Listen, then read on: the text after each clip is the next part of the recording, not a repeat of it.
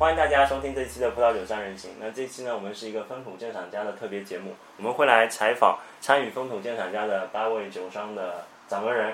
然后我们还邀请了一些葡萄酒方面的记者和我们一起来采访。那今天坐在我我对面的是沪上酒圈的葡萄酒大神 Simon，啊，然后坐在我隔壁呢是啊葡萄酒摄影指南的志伟。那我们要请，要么 Simon 先介绍一下自己。介绍自己啊、我姓周啊、叫我周三模就可以了啊啊、工作于上海红尊坊啊、红尊坊是一家专业酒商，我们已经在这个行业里面跌打滚爬了十年啊、做不同的葡萄酒，以法国、西班牙、新西兰、澳大利亚为主。基本上覆盖全世界所有产区了吧啊、没有意大利，很少意大利应该说。？OK，啊、那志伟，要么你介绍一下自己。呃，我姓王，嗯，叫我志伟就行。然后我是一个写葡萄酒的自媒体公共账号的负责人。然后今天也很高兴能够在这边能够跟伊人还有 Simon 能够聊一聊勃艮第。其实我们三个的组合还蛮蛮有意思的啊。我就三三我大概十几年前就就入这个行，然后我大概五年前开始做葡萄酒，我大概一年前开始，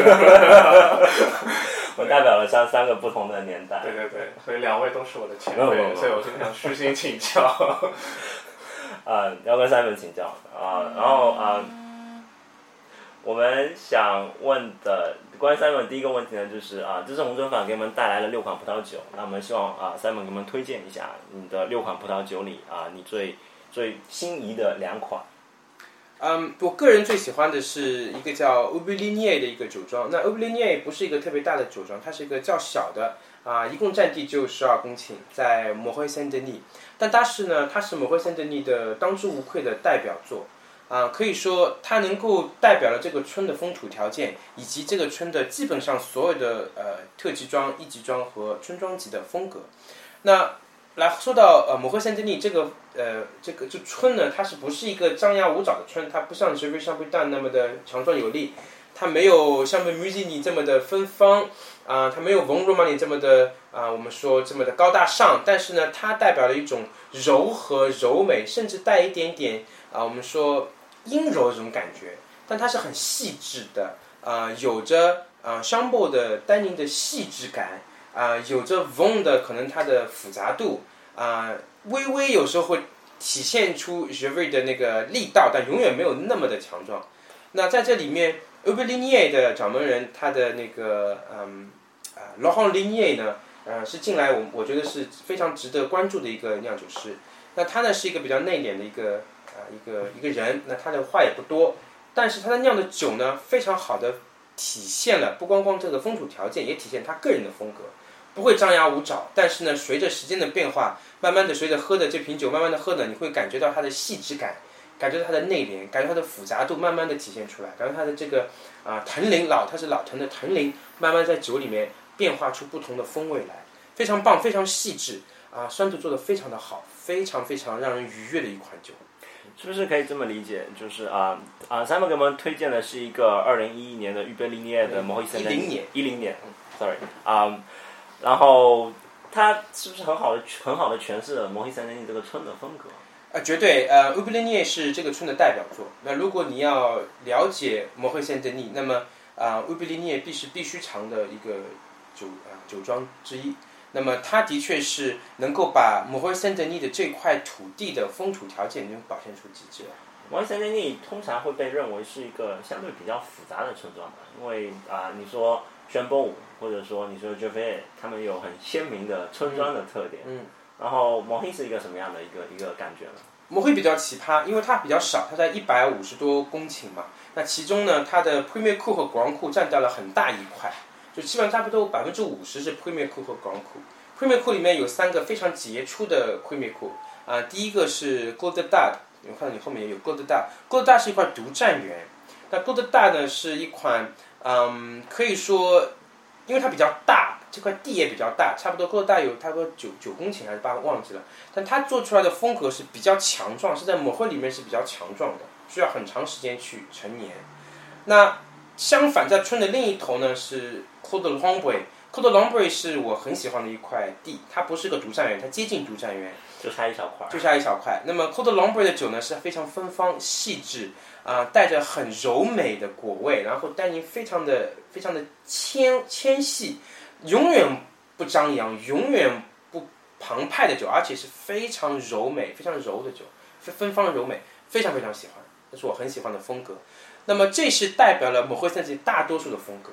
那另一头当然还有一块很大的一个十六公顷的啊，啊很大，十十十多公顷吧，二十公顷左右吧。嗯，那个石头园，科迪哈后续我看到你也有。科迪哈或许有很多个不同的风格，因为它原始只有五公顷的科迪哈或许是 ground 库，后来慢慢慢慢扩张到十几公顷。那么在这个扩张过程中，有一些可能不是最好的地也变成了科迪哈或许。那科迪哈就看来自哪一块地了，所以它可能是一个不同风格的一个一块地。但是呢，我觉得大部分的母会是接近于 Longbray 的这种细致芬芳的一个一个风格，尤其做得好的细致芬芳的。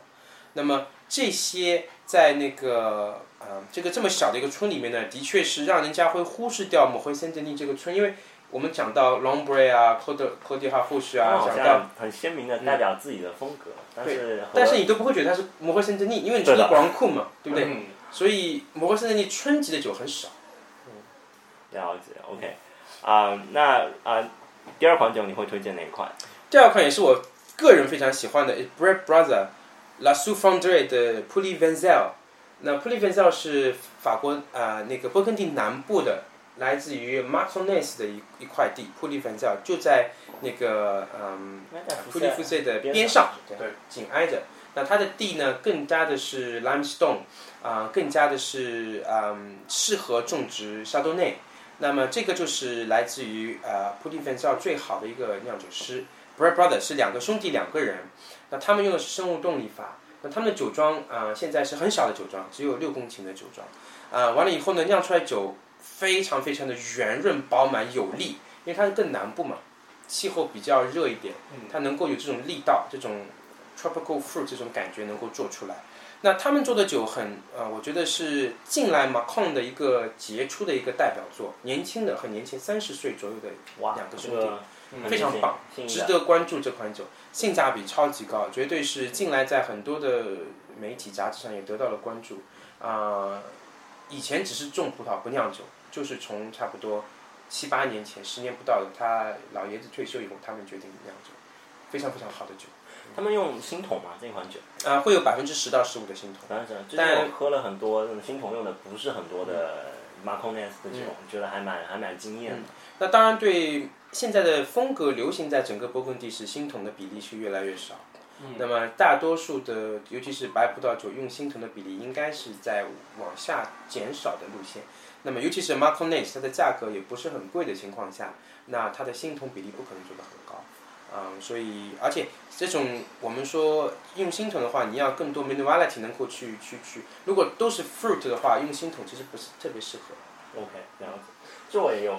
什么问题要问 Simon 吗？对，其实我我其实是作为一个那个勃艮第的小白来请教 Simon 一个问题，因为大家都说勃艮第是可能是最难去理解跟最难去喝得懂的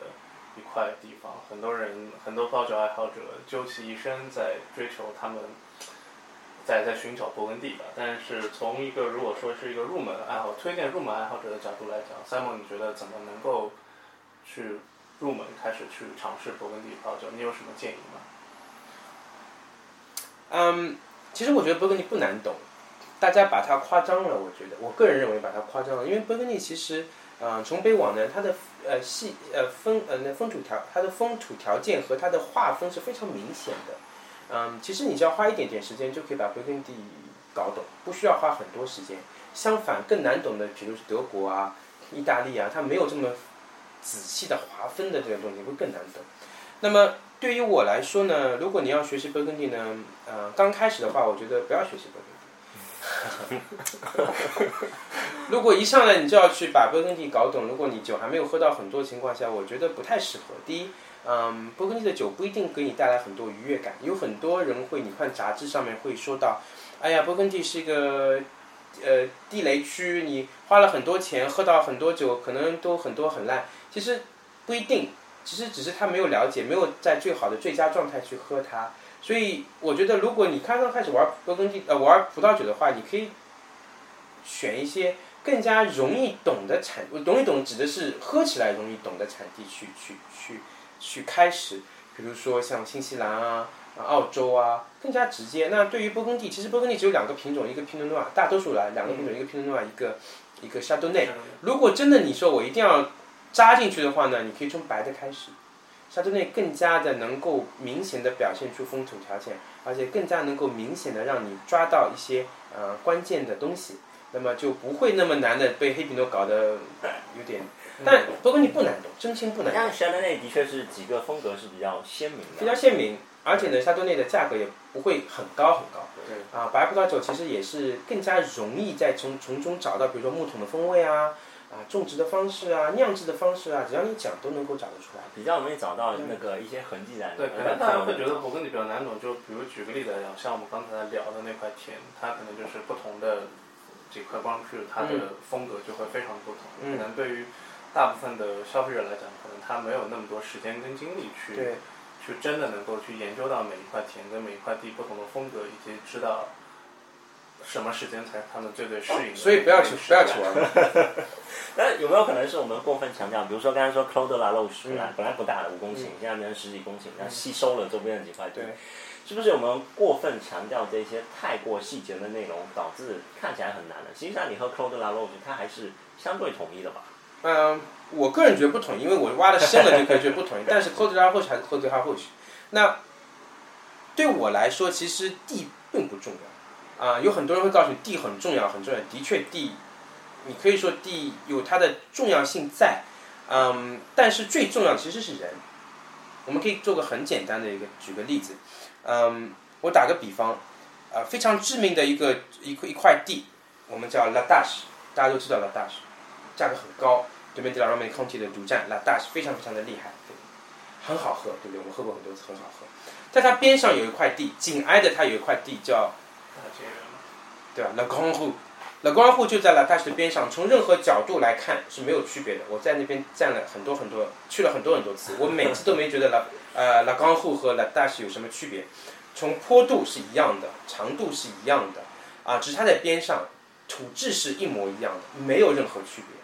那两颗酒酿出来就是完全不一样。你说这两块地不一样吗？也许你可以说在某些情况下，它的坡度会有微微的那么零点五度的不一样，但是能够。不一样到这么大吗？不是，它只是人不一样而已。那么，如果你真的要学习勃艮第的话，你可以忽略不计地，你只是抓住你自己喜欢的酒庄就可以了。那每个酒庄有酒庄的风格，那一个好的酒庄酿出来酒肯定是好的，任何的任何的酒都会是好的。嗯，我们可以打个比方啊，啊，找一个，不要找一个这上面有的好了，嗯，嗯，对对对，比较比较杰出的。呃，好多好杰出啊！这里面有好多好杰出的那个酒庄。这样吧，就是 Domaine Dujac，Domaine Dujac 的酒，不管它是怎样，它的 base，它的 base 是在嗯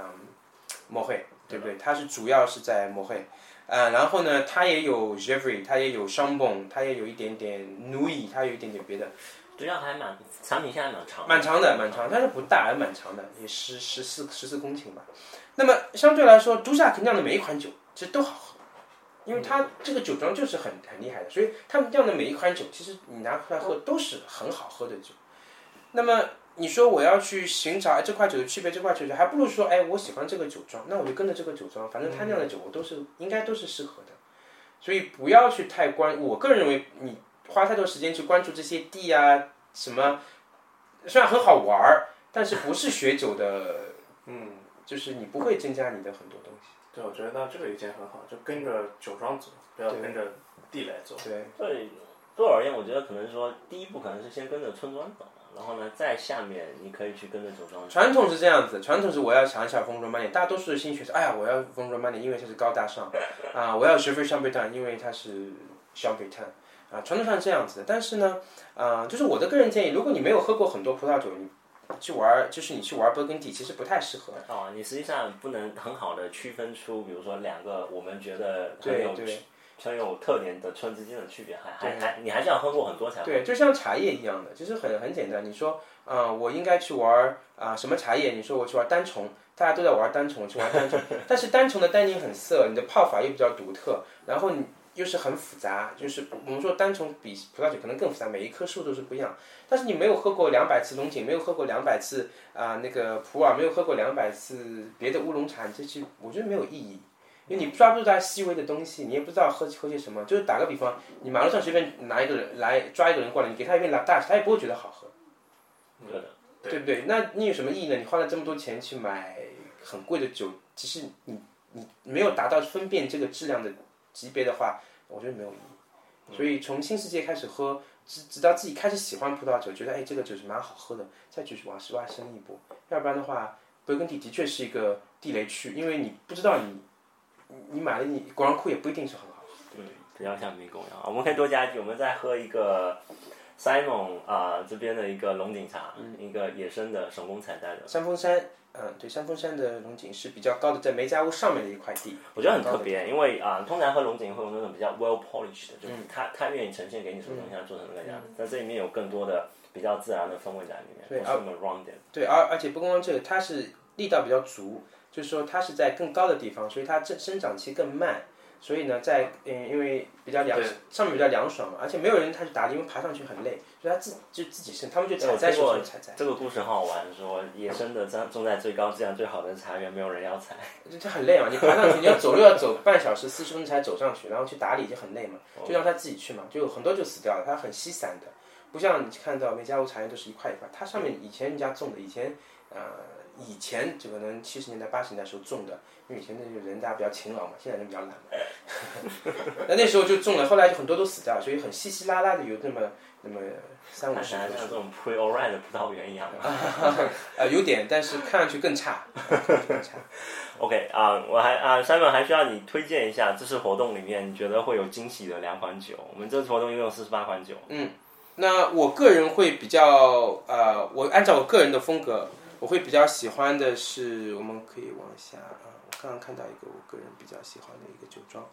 嗯、嘟嘟嘟嘟嘟嘟，太难了，找不到，嗯、啊这个 Michel Lafarge。啊、l a f a r g e 是个非常棒的酒庄，那它是在啊、v o n e 的一个酒庄，那这个酒庄做出来酒非常的，它是很多曲梗，然后呢，这样的酒非常圆润，而且呢，圆润里面带着一点点力道，啊、这是我非常喜欢的一个酒庄，尤其是它的 v o n e 它这个 v o n e 叫有一个叫 Selection v o n e Selection，非常非常的棒，啊 v a n d a Selection 非常棒。那当然，我看到这款是 m e r s o 它做很少的 m e r s o 所以这个是我感觉我是对我一下子，哎，我看到一个我喜欢的酒庄，但做了一个呢我不常喝到的一个酒，哎，我觉得这个可以，呃，可以可以尝试一下。呃，这个酒应该不错，而且是零九年，是一个比较是是马上就可以喝的年份嘛，就现在马上就可以喝。我觉得这个的确是我会比较啊、想尝试的一个一个酒庄。那么还有我刚刚看到还有一个往上走，好像还有一个很不错的啊，这家，嗯。迪拉洛的那个 n u i s 迪拉洛是一个，也是一个非常棒的一个酒庄，它是在 n u i s 州，它有一些地在风有一些地在 n u i s 州 n u i s 州为主。那它的 n u i s 州就能够做出 n u i s 州的精华 n u i 没有光库，那它这块呢奴役分成三个大区，我们说北部区域，以 n u i 的村为嗯分界线，北部的更靠近 Von 的是一个细致的区域，然后南部的两块和靠近 p r i m o 的更加沙质土地为主的。那这三块地有三个不同的风格，它是这块地在中间这一块，嗯，所以这块地呢应该显示奴役的饱满度、强度、力度，而且呢，呃 d o m i t i l o 的酒呢是非常的呃适合早饮的，你不需要等很长很长时间，因为它果味比较充足，所以二零一一年喝也是会比较，现在喝能够我觉得很好喝的。那这两个酒庄都是我认为现在马上就可以喝，很好喝，而且嗯不是那种需要嗯。不是那种需要很多思考去懂它，它会让你懂，它比较嗯它可以比较直接的把它比较容易想要的东西呈现给你。对，因为毕竟你在一个 tasting 上面，你你会有很多很多酒，环境可能要稍微就是不像你一个人坐在这边品酒，一个人喝酒。那么在这种情况下，你需有些酒需要更加能够直接能够表达出来。那么这些这两个酒，我觉得圣口一下子能够把它的风土条件、把它的个性、把它的酿制者的个性表达出来的一个很好的一个 example。然后哎，对我还有一个很个人的问题很想和问问三文，就三文，你有没有那种就是你印象最最最深刻的那支勃艮第的啊酒？嗯，每年都有永远是下一支，我觉得永远是下一支。嗯，想不想不出来，一下子想不出来。我也是然后还有就最后一个问题是啊、勃艮第的精神是什么？这可能是我们这一系列采访的一个一个一个中心吧。我们想要不同的人啊，从他们角度看勃艮第的精神是什么？嗯，勃艮第的精神，其实我们也我也在思考这个问题，因为我勃艮第每年都去，每年都很多酒庄聊，很多看到很多的土地啊什么的。其实我觉得勃艮第的精神在于它的不一样，它的 diversity，嗯，它的土地是不一样的，多元化的，但更关键的是它的人是不一样的。每一个酿酒师他只有，比如说他只有五公顷、六公顷，甚至更少。有些我最喜欢的酿酒师只有两公顷、三公顷。那对于他们来说，他们要表达的东西是不一样的，他们的思维方式是不一样的，他们想要做出来的东西是不一样的。这一点我觉得是最有趣的。对我来说，人是最关键的。嗯，不管你再强调这个地啊、天啊什么的，人是最关键的。因为当我们种葡萄那一刹那，我们已经违背了所有的 自然对不对？因为你把这么多葡萄种在一起，这个就是人为的。不管你再去吹嘘我是怎么自然、怎么怎么，这就是人为的一个东西。那么最关键就是人。那这个人对这个土地的了解和他想表达什么，我觉得是非常非常的有趣。这是勃艮第的精华。每一个人的思维方式都不，你跟每一个酿酒师、每一个酒庄的人去谈，他都不一样。每一个人告诉你他自己的故事，他自己的他自己的想法。随着故事和想法，你可以追随哦，原来这个酒是这样子的。有些啊、有些个子很大的、很高的一些酿酒师酿出来的酒就是非常宏伟的，有些比较内敛的酿酒师酿出来酒比较细致，真的和个人的个性都有关系。很奇怪的，我们每次在品尝这个酒的时候，就会依稀的感觉到，哎，这个人的个性是什么样子，真的非常非常有趣。土质对我来说并不重要啊，对我来说并不重要，我觉得人是非常重要的。OK，嗯，了解。最后还有一个问题。我 OK OK，好，那谢谢 Simon 接受我们的采访。没问题。我们今天下午应该就会上线，好的，那什么时候能够这个酒会什么时候呢？十一月十五号。说一下，太好了，十一月十五期待。号，他们会光临现场吗？肯定会啊，肯定会啊。我们呃，好多好多好好多好棒的酒，我觉得，好多好棒的酒。好好，没问题。好，好，谢谢谢谢。谢谢。